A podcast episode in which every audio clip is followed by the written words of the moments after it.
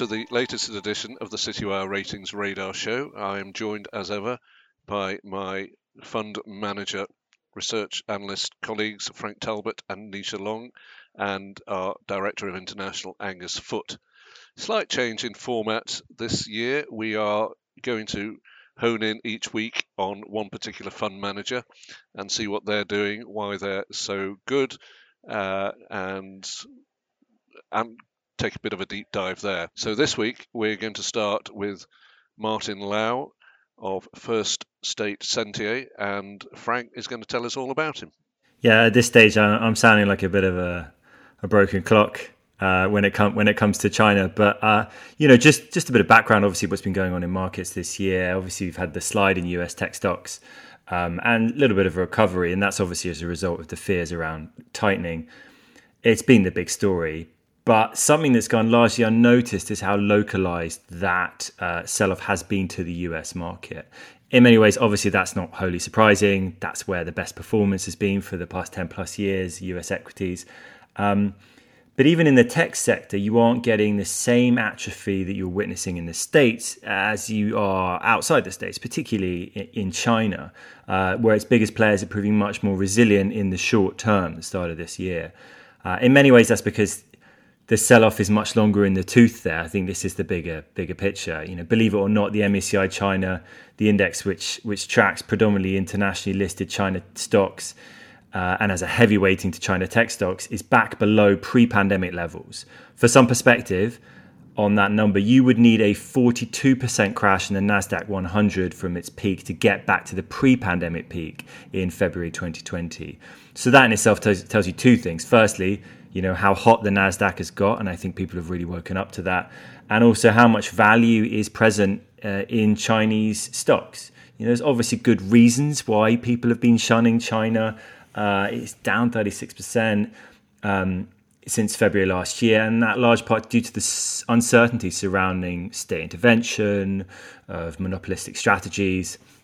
Uh, but that doesn't stop the fact that you know Chinese and emerging market stocks have had a pull run now for more than 10 years, and the value bulls are really talking up the prospects of these areas. It's a hot topic, it's a hot area.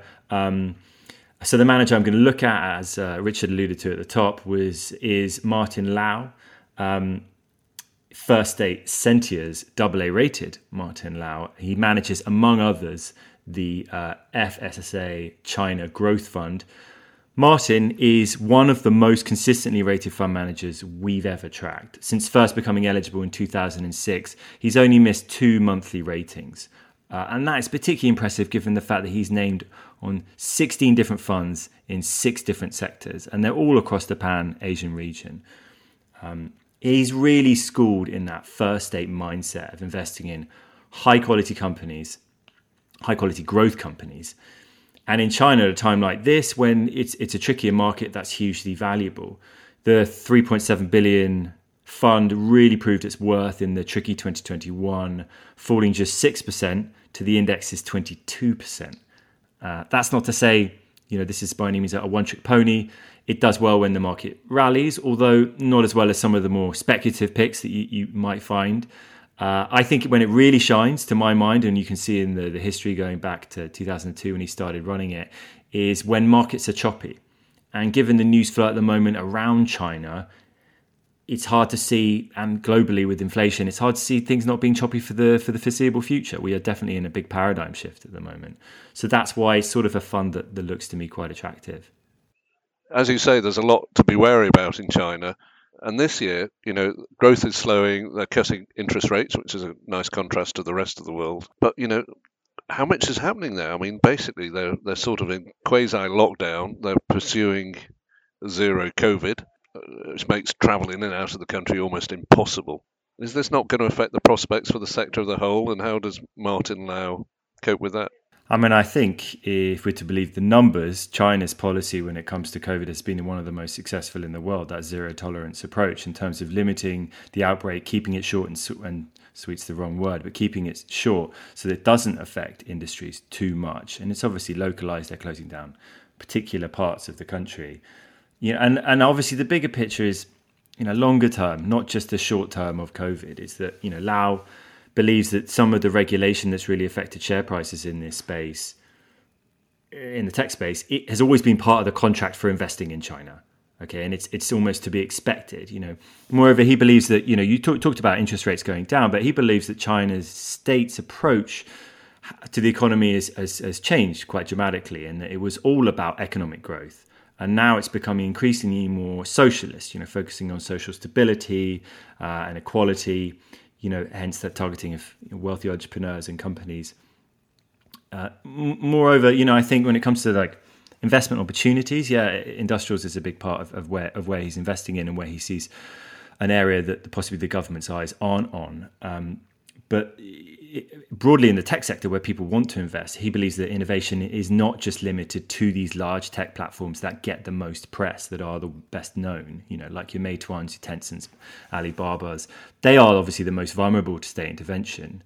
Um, but things like, as I said, manufacturing, sportswear, renewable energy, renewable energy where, where China leads the world in terms of companies' market cap and development in, in renewable space. It's a big part of China's push to become the dominant country uh, in the next 50 years.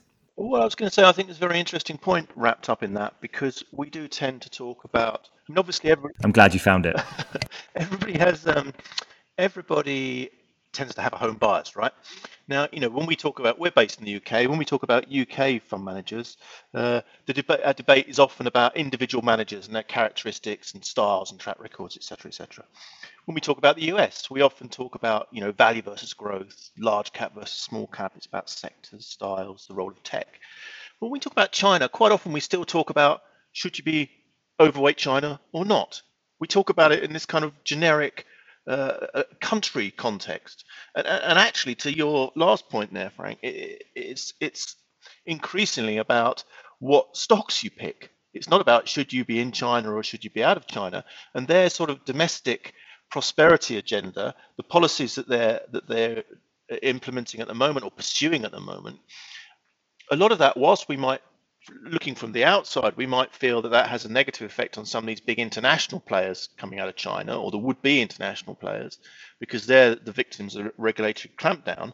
W- what that means is that actually, in an economy that is increasingly focused on domestic consumption, domestic demand, domestic prosperity, it's a different type of company that will do well in China. Uh, and I, um, I thought it'd be interesting actually ahead of this call. I went through our super allocators report. So this is, uh, as, as regular listeners will know, every quarter we talk to the investment heads at the world's biggest private banks, find out what they're allocating to over the coming quarter. And I just ran through uh, what they were saying about China in the last issue, which uh, came out just at the end of 2021.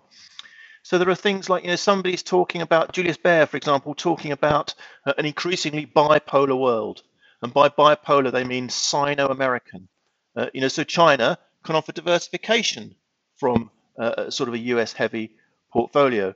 But then, you know, somebody else has been reducing the China exposure steadily on, on the basis of Chinese policy, uh, redeploying H share proceeds to US equities.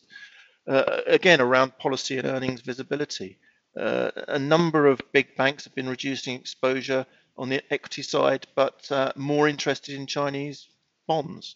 Um, uh, so there's a, there's a mixed picture in terms of what the big allocators are doing. But, but one thing that does come through is increasingly they are talking about this being a market that you look at bottom up.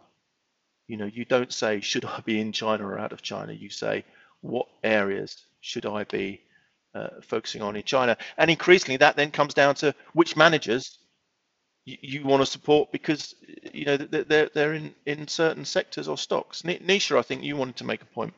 Yeah, I just want to say yes, it has become bottom up, but I think it's also very much so the middle ground of sector level allocations as well that's going on out there. So what we've seen is with the property markets, as you know, we've seen what's happened in the high yield area of, for example, Evergrande uh, last year really hit the markets quite strongly. You have the tech regulations, which has also hit quite you know heavily but i think that's that was a good thing that was, has happened in china. And you know people are coming back to china. If you look back at 2015 where we had the emerging market debt crisis we had a crisis out there. But if you china is a long term game. So if you're going in and out of these kind of stocks when it's hit very hard you know as I've said before, emerging markets, it's called an emerging market for a reason. Um, long term players like the Martin Laus of this world, you know, have stuck to their guns and stayed steadily, you know, invested in these regions and, you know, going overweight, underweight in specifics um, sectors of this. Uh, I just wanted to mention one thing about when you mentioned um, allocation shifting. Um, I have read somewhere that the Deutsche Bank AG has actually, from the private banking side, just last week upgraded its China A, shares and H shares to going from um, to overweight. They were neutral before, so that just shows you that they're you know becoming bullish in this area, and that has been due to you know their the tech regulation crackdowns and other regulatory ca- crackdowns which are happening out there, which are seen, you know, by some um, private bankers as a positive for the country. It's interesting. Uh, I've just pulled up Martin Lau's fact sheet for his China Growth Fund, and you know one of the reasons he might have done so well last year is that real estate is only five and a half percent of his portfolio, very much down there, whereas I'm sure his rivals have suffered. And then his big names are Tencent, JD.com, a China dairy company, you know, all playing on playing on those themes, aren't they, uh, that we've heard so much about, Frank.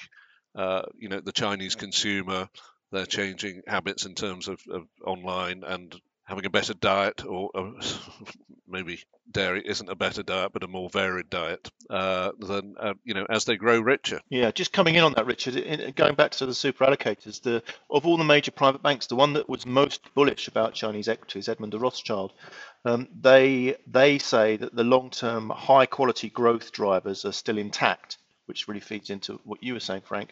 But also, they're saying that their heavy weighting in Chinese equities is to domestically orientated stocks. So, you know, those that have a bigger weighting in China are heavily focused on those domestic stories. Yeah, I mean, you've um, you've got so many domestic companies within China you haven't heard of serving a 1.4 billion market with decent market share domestically and indeed you know glo- globally that, that you're just not conscious of that are great. And the, the, need to be bottom up that's very much aligned with with Martin lau in this area. And talk about sectors that Nisha mentioned again that's very very much aligned. Property actually you know Martin lau not a speculative investor not going to be going into the raciest parts of the market but did initiate small positions within within property in a country called China overseas Grand Ocean I'd not heard of trading it you know tiny P multiples, two to three or whatever, as, a, as on account of how heavily bombed out. Also, online education has been really heavily targeted. So, have used it as an opportunity to buy select small positions uh, within areas that that got um,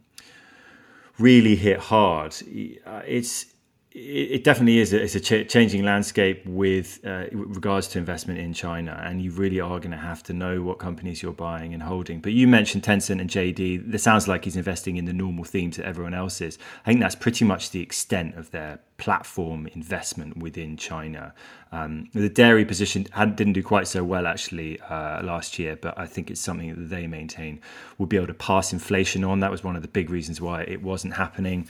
And, and stocks which can pass inflation on, although inflation is obviously much less in China, uh, obviously the reducing interest rates, um, there, there are some supply side constraints which are um, you know forcing things upwards, different structurally to what's going on over here in, in the West.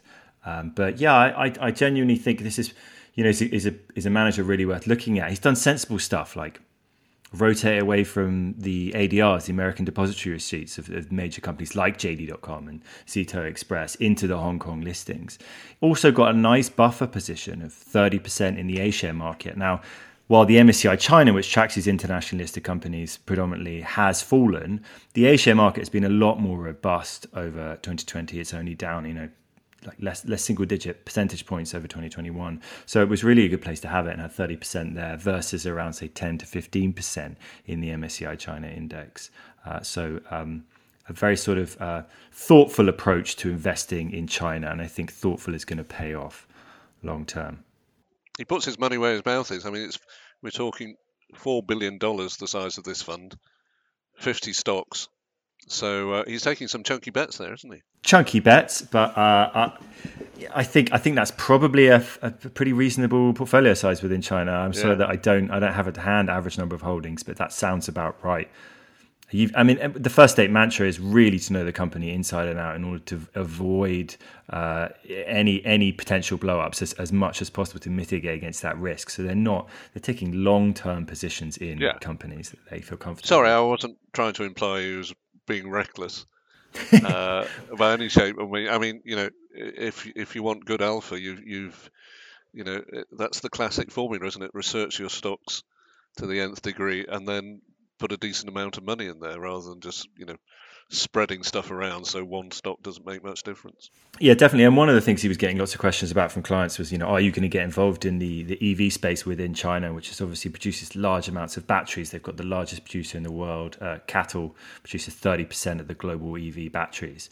Um, decided the valuations and the competitive environment for a company like that from companies like LG Chemical were and Samsung SDI were just too tough right? And they instead decided to invest in companies along the supply chain which had good competitive advantages, maybe not quite as exciting. There's a company called Hongfa Technology, produces electrical relays.